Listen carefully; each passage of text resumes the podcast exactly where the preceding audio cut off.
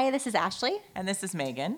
and this is the Mito podcast created for friends and families of people that are affected by mitochondrial disease. Okay, we got that out of the way. um, so today we are going to be talking to Desiree, um, and she has a daughter named Daphne who is affected by mitochondrial disease. Hi, Desiree. Hello. Um, do you want to just kind of dive in and start talking about your story? Yeah, so um, we had Daphne. She was born May 23rd, um, 2015. Gosh, sounds weird to say it like that because I'm always used to writing 52315 on like the doctor's form, so when I have to say the month. Um, she was a normal baby. She had all the high APGAR scores. Everything was fine. She was a little um, floppy and preferred one side. And we talked to her pediatrician. She was like, ah, turn her head, have her face the other way, and all was good. Um, she started at five months, kind of showing, not showing signs of being able to sit up.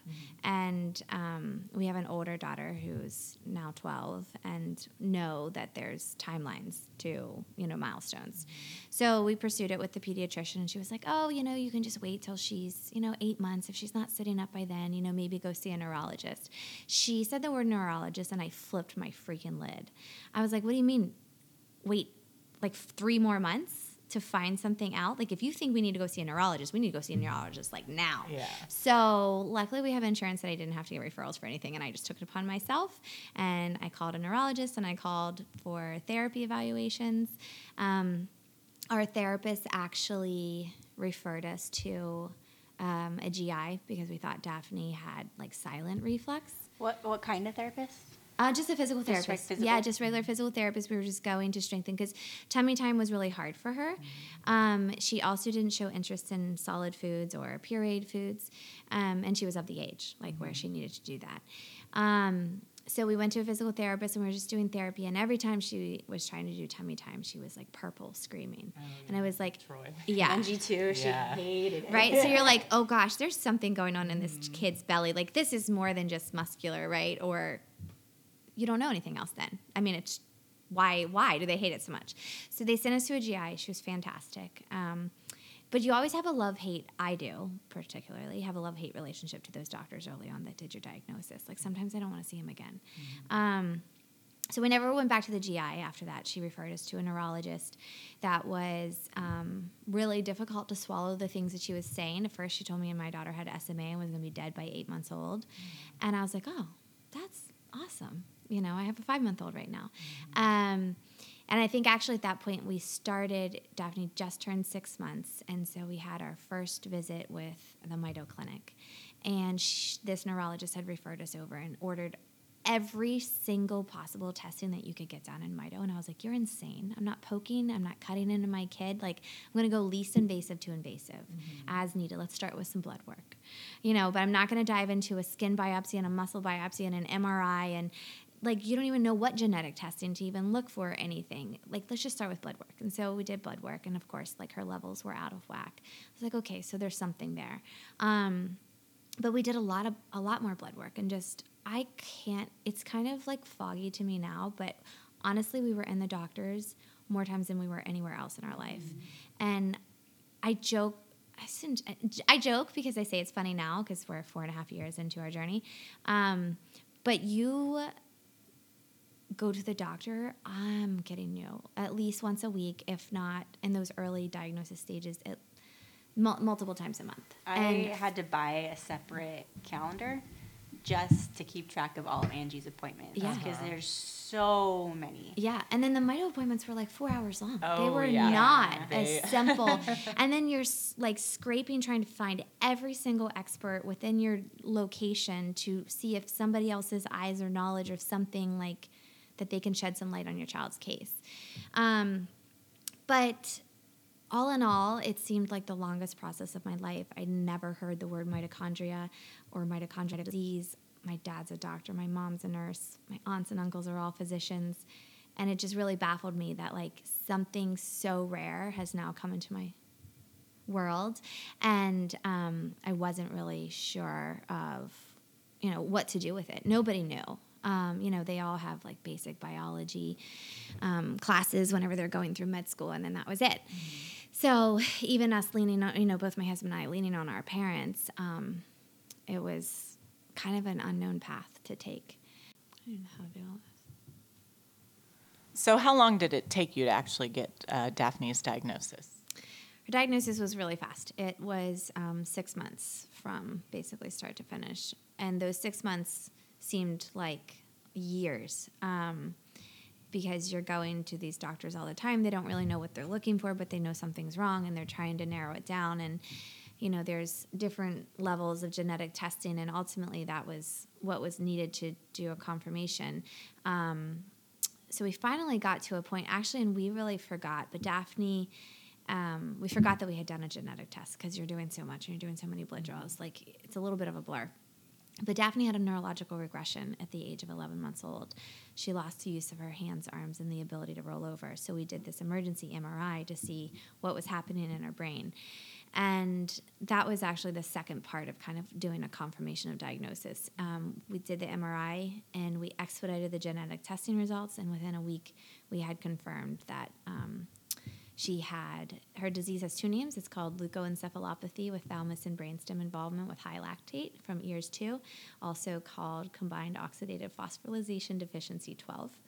Um, and it was like the biggest stake in our heart because at that point, um, it's still the same statistic. There's only 18 children in the world with the condition, and it was about six or seven years old when really no. Mm-hmm. So they didn't have much. I mean, they handed us every paper that they knew, which was less than five. And we went crazy. I mean, you go crazy whenever they're kind of sending you down a path of, oh, it could be this or it could be that. And so all communication between my husband and I, I think for that entire six months period was just Mito. Mm-hmm. Um, it's we I say we lead a boring life now because if you go back and look, like all we talked about was my. But you're so inundated, and you have this kid, and you're trying to figure out: are they going to live? Are they going to die? Like what's going to happen? And then you do get your diagnosis, and then the doctors do say, okay, go home and enjoy your child because they're going to die. Also, just figuring out how to pronounce it. Mm. Yeah, that was a mouthful. I cried so hard over that. I was like, I'm never gonna know. I would have to text my husband and say, How do you say that word again? And I would try to keep web browsers open. Like when you Google a word that says what the definition is and it phonetically like spells uh-huh. it out for you. I was like, I'm never going to say leukoencephalopathy. And then, you know, now I say it and it's, I joke. Um, and then people's eyes gloss over. They gloss exactly. over, yeah. Yeah, they do. we probably just did that. Yeah. and my text history actually has the name memorized. So as soon as I start to type it, it automatically populates every word. Oh. Which I'm like, that's really creepy. That like that's how often we were talking about it that I don't even have to write it out anymore. Um, yeah, we use the acronyms LTBL and COXPD12 um, mostly. But honestly, because it's so rare, you can say EARS 2. Um, and that's pretty significant for what it is. But actually, EARS 2 also um, causes a Leigh's disease, mm-hmm. another type of mito. So that was learned a little later down the road when I was looking for other mito patients, and I found this woman. She's like, "Oh, my daughter has EARS 2," and I said, "Oh, so she has LTBL?" She goes, "No, she has Leigh's," and I was like, "What are you talking about?" Mm-hmm. And then I found it, and I was like, how insane that one gene can cause two totally different mitochondrial diseases. Mm-hmm. Like, what are the odds? Um, rare is true definition of it. So she got diagnosed, and we took the day off work. We kept our child, our other child, home from school. We were just mortified. We had no idea what life was going to be. Um, and they said she was going to die. So what do you do?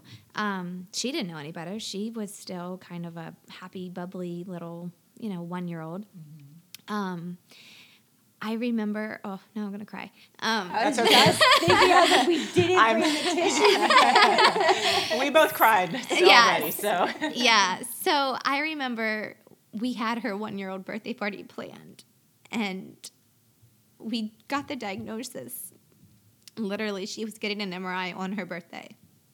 And I said, my friends were like, Do you want to cancel? It's totally fine. And I was like, No, this might be the only party she ever has. Like, I can't cancel this party, but to think of like having a party and entertaining people and just like putting any effort into it was so exhausting, but we did it. Um, I mean, now looking back, when you have a kid with a rare disease, you have no idea how you do anything, but you just do it because that's your, it's just what has to be done. Like it has to be done.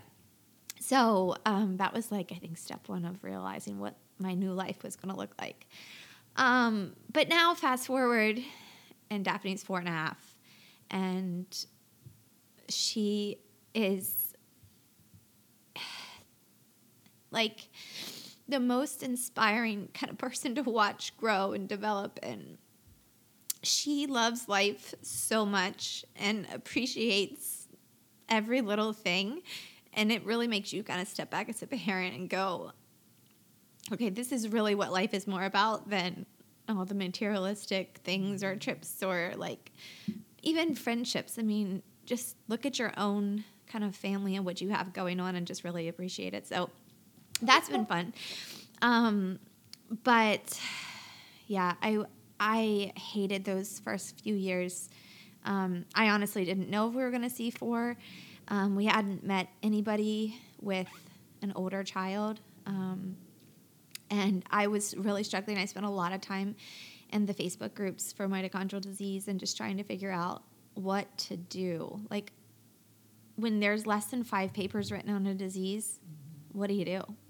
I mean, you want your child to survive and you want to have the best life for them possible. So you exhaust yourselves, and and we did. Um, we found research papers, and I connected um, with other mito parents that kind of told me how to go out and find researchers and email them and get information, and then you know families that are doing private um, mito research, their results are not published yet and generally most of the pub the population doesn't know about you know research that's happening until well after the fact but you you know so they were just parents were giving tidbits of just how to get involved and kind of how to learn I have a question. yeah Um, before all of this began, what did you what did you do for a living? Like, what was what did you go to school for, or what were you doing? so i have a business degree um, with a concentration in marketing I am a contracts manager that here in California, I work for a company that supplies the hardware and software to nuclear power plants. And my husband is a scientist and they have a fusion reactor. Um, so not anywhere close to that, you know what our new life was going to be like, but actually very similar because he's a scientist, so he is a researcher. So he knows how to research, he knows how to write really good papers and do all the citations needed for and i can get into probably another conversation later of like insurance um, So the reason be, um, I just want to say yeah the reason why I was asking you that is because before your your mitos like life begins, you have a completely different life. Yeah. It is not made to be a doctor or No. a researcher or anything like that. You're now like diving into something where you're having to talk to all of these families that are experiencing something similar and trying to get information from them and then doing your own research.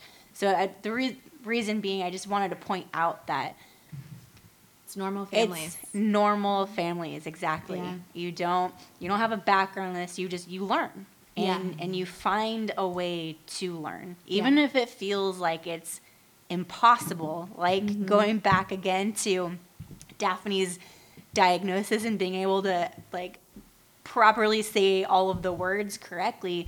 You learn. yeah And I hope that if anyone is listening right now, that um, that you do understand that you are going to be able to learn that stuff, and you are going to be a researcher, an educator, a doctor, a nurse. You take on all of those roles. yeah i call it uh, it's like the parent expert and you honestly in something like this that's so rare you know more than the physicians treating your child um, about their specific condition And it's okay to to be that role. Like it's okay and they to and they welcome it because Yeah. they'll tell you they don't have time like our office the last time i checked our mito clinic they only had 80 patients that they saw 40 were diagnosed 40 were undiagnosed and only 80 you think that's not really a lot my dad sees you know, um, 40, 50, 60, 80 patients a week in his practice. And so you're going, okay, they only see that in a year's time. But because of the complexity and all the different symptoms and the variations of the conditions, they do not have time to go pull the research papers, go find out what works best for your kid, mm-hmm. talk to other parents to see what other physicians are, you know, suggesting and saying, and just avenues to learn. So I always say knowledge is power because I talk to anybody and everybody that will give me an ear about Mito. I feel like I need to find a, something else in my life to discuss lately, um, so I'm working on that. But but it's true because I have reached out to so many people, or they have reached out to me through this journey, and the connections and the relationships and what I have found out has just been you know priceless. Um, so yeah, I, I So when when Daphne, I'm going backwards a little bit. When Daphne was diagnosed, was she one in eighteen then?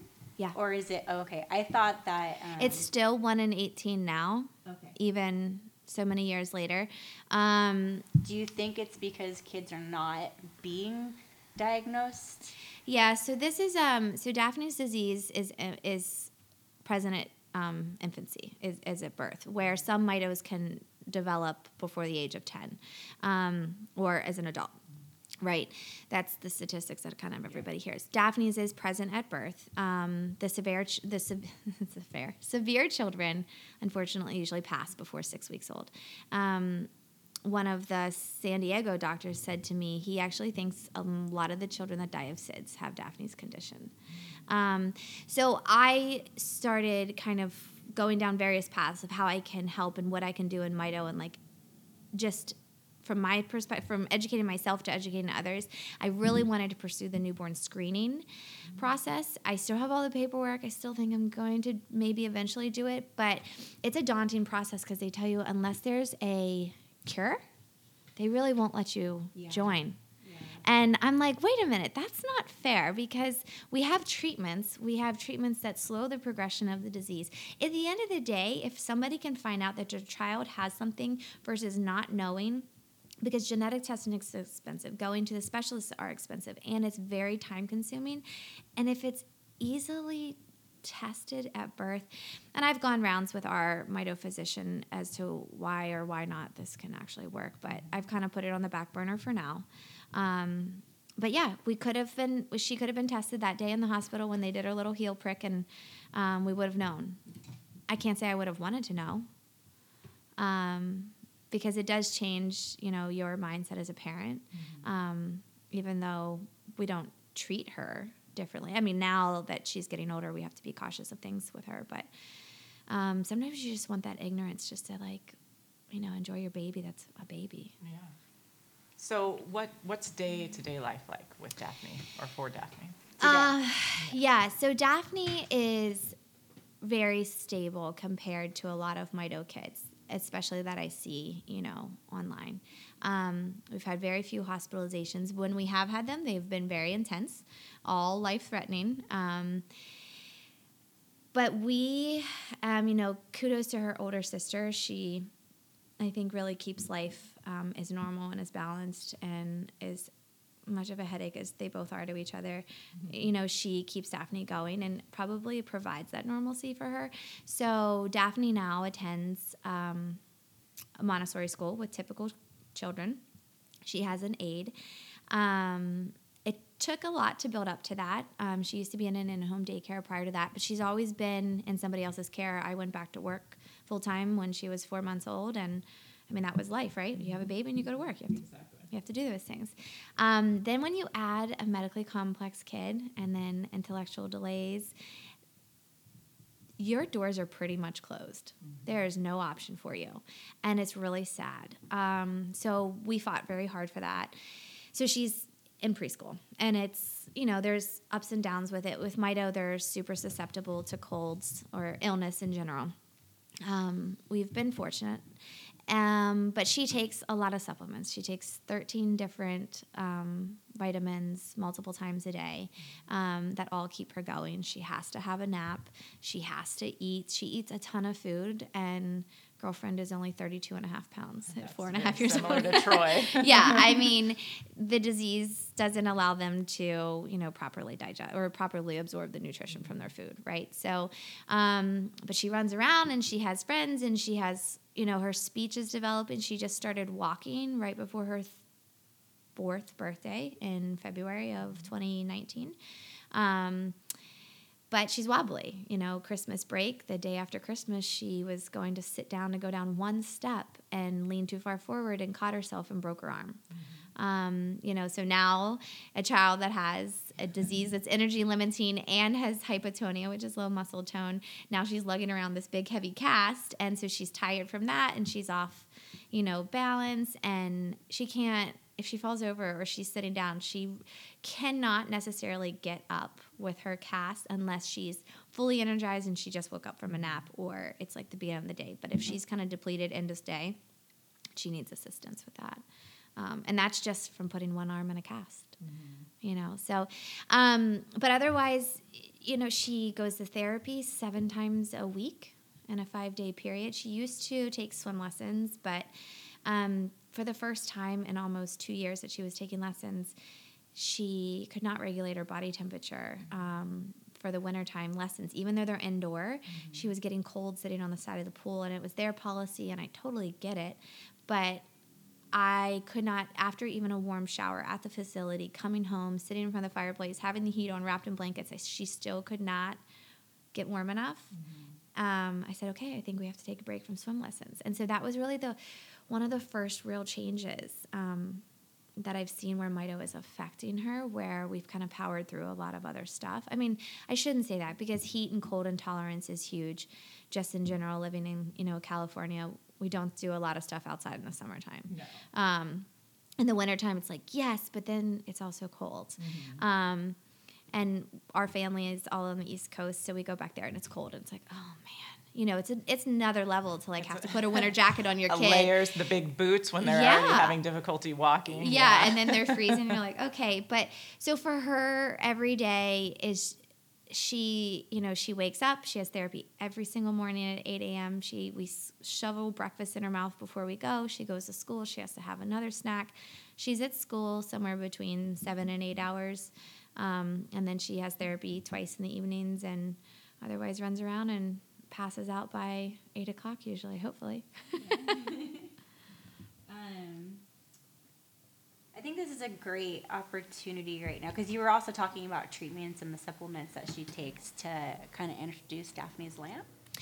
Yeah, so when I was trying, when I was struggling with diagnosis and trying to figure out my purpose and what I was going to do, I, like I said, I spent countless hours. My husband used to get so angry at me just like scouring the Mito Facebook pages. And I was really seeing a trend of what was missing. And there is no cure, no treatment, and there is no pharmaceutical drug for Mito. Um, all that there is is this Mito cocktail. And what it was and what it means for each person is different, um, and the complexity and the cost and the dosing.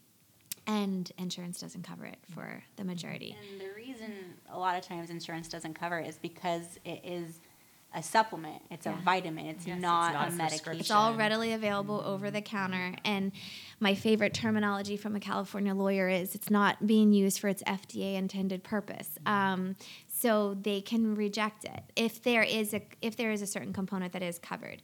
So I started Daphne's Lamp that helps um, families afford the Mito cocktail, and then I also did mobility devices because we got Daphne AFOs before she could even walk, but she would stand on her feet, and her feet would turn in because of her hypotonia. Um, and I said, well, neither one of those things should be limited to any family based on insurance or income levels. Your child should be able to stand properly. They should be able to have a device to help them walk or be mobile in any way. And you should be able to get your cocktail that makes you feel the best that you can. And it's not just children, it's adults, but obviously we kind of generically say children because we all three have Mito children. Um, but I so I started Daphne's Lamp a couple years ago. Um, I think I'm going into my third year, and every single dime raised goes to the purpose, um, which is either mobility devices or the cocktail. Um, I have a board. People fill out an application. They send the application in. We review it, and um, we pay for the supplements or the mobility device directly to the vendor so that the families actually don't touch any of the money so that our donors have reassurance that their money is actually going where it's supposed to go and there's not any level of you know scamming but um, it's been huge and it's cocktail is expensive. It's anywhere between five and fifteen hundred dollars a month. Um, a lot of these families are trying to decide between buying groceries or paying for their mortgage or paying for their cocktail. Um, i have a couple families that have multiple children with mito and they've never had their kid on all of the ingredients because they couldn't afford it. You actually helped me. I You, did? you did. You um, not through Daphne's lamp, but through different research that you were doing, and you gave me an wish that uh, we were. I knew we were going to talk about this, so that I could give the actual names because I don't remember them on the top of my head. But you gave me a link to a company, and I called them, and it it took a while, but we were able to get at least one of Angie's um, Oh. medications covered.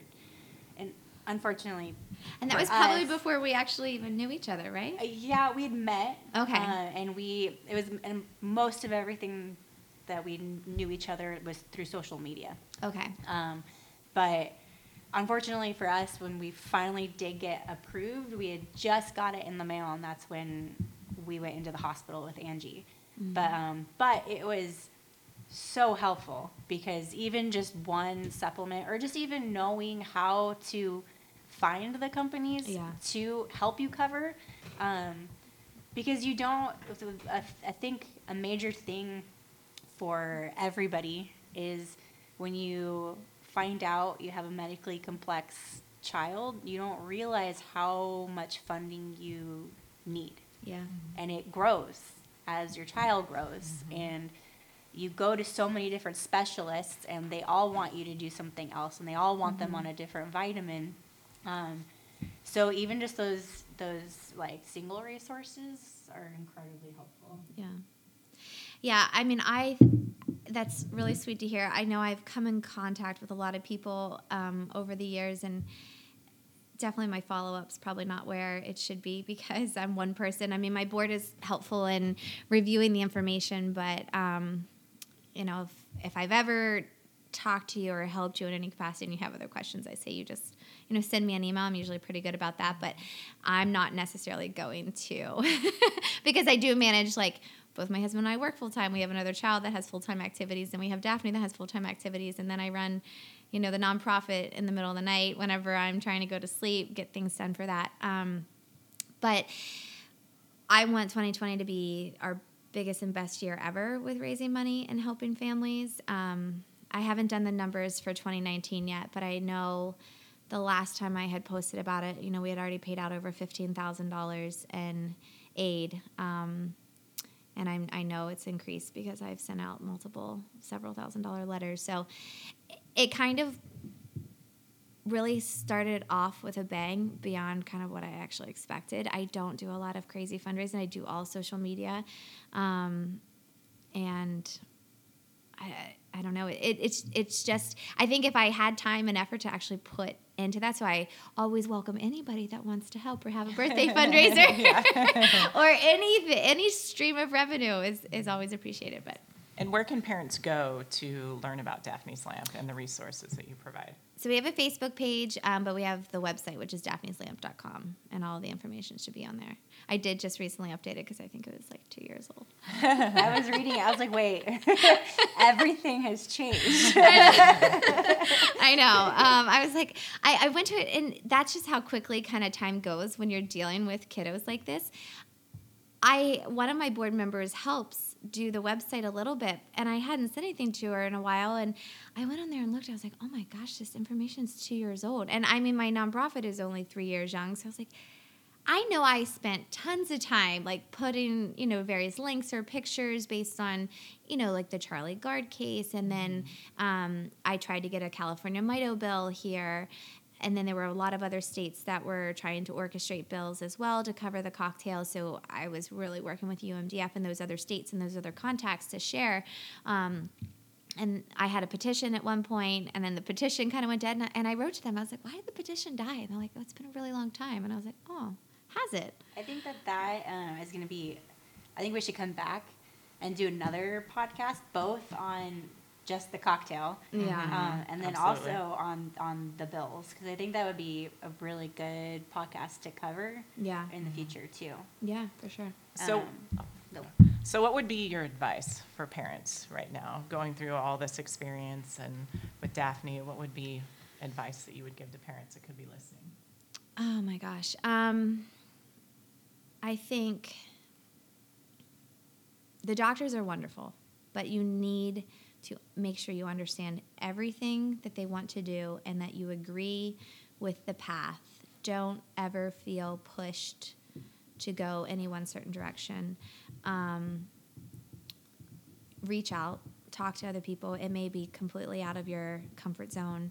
Um, but there's so many of us that have been in this journey for that much longer that we can just jumpstart you several years ahead of what we've already learned in all the years past. Um, so really lean on other individuals and um, keep your kids' life as normal as you can.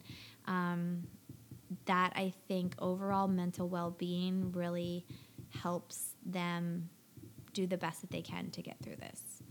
Um, so as hard as it is, just remember to take those moments just to have a normal life. Yell at them, put them in timeout, um, go play with them at the park, like whatever happens to work for their situation. But try to be as normal as you can, because otherwise the disease will totally consume every person around you. Well, thank you so much, Desiree, for coming and talking to us. You are a wealth of knowledge, and you're doing amazing things with Daphne's Lamp. Um, and we feel very fortunate that we were able to meet you not so long ago. Yeah. Um, so thank you so much for joining Thank our you for podcast. having me. Absolutely. Yeah, we'll definitely have you in the future. We have a lot of topics Yeah. to cover. Yeah, and we are once again the Mito Podcast, um, and you can find our information and listen to us on mitopodcast.com. if you have any questions or things you want us to cover, it's mitopodcast at gmail dot oh not eh, I guess it's dot com. um, yeah, and um, we will be posting a link on our podcast through social media. Is that what that says? Please post the link to our po- we're, we have little notes that we have in front of us that we're trying to follow and make sure that we we get to everything. yeah, so if you are listening to us and you um, want to share our podcast, you can always post it to a link to your social media. there you go. Yeah. All right, thank you so much, and have a great day.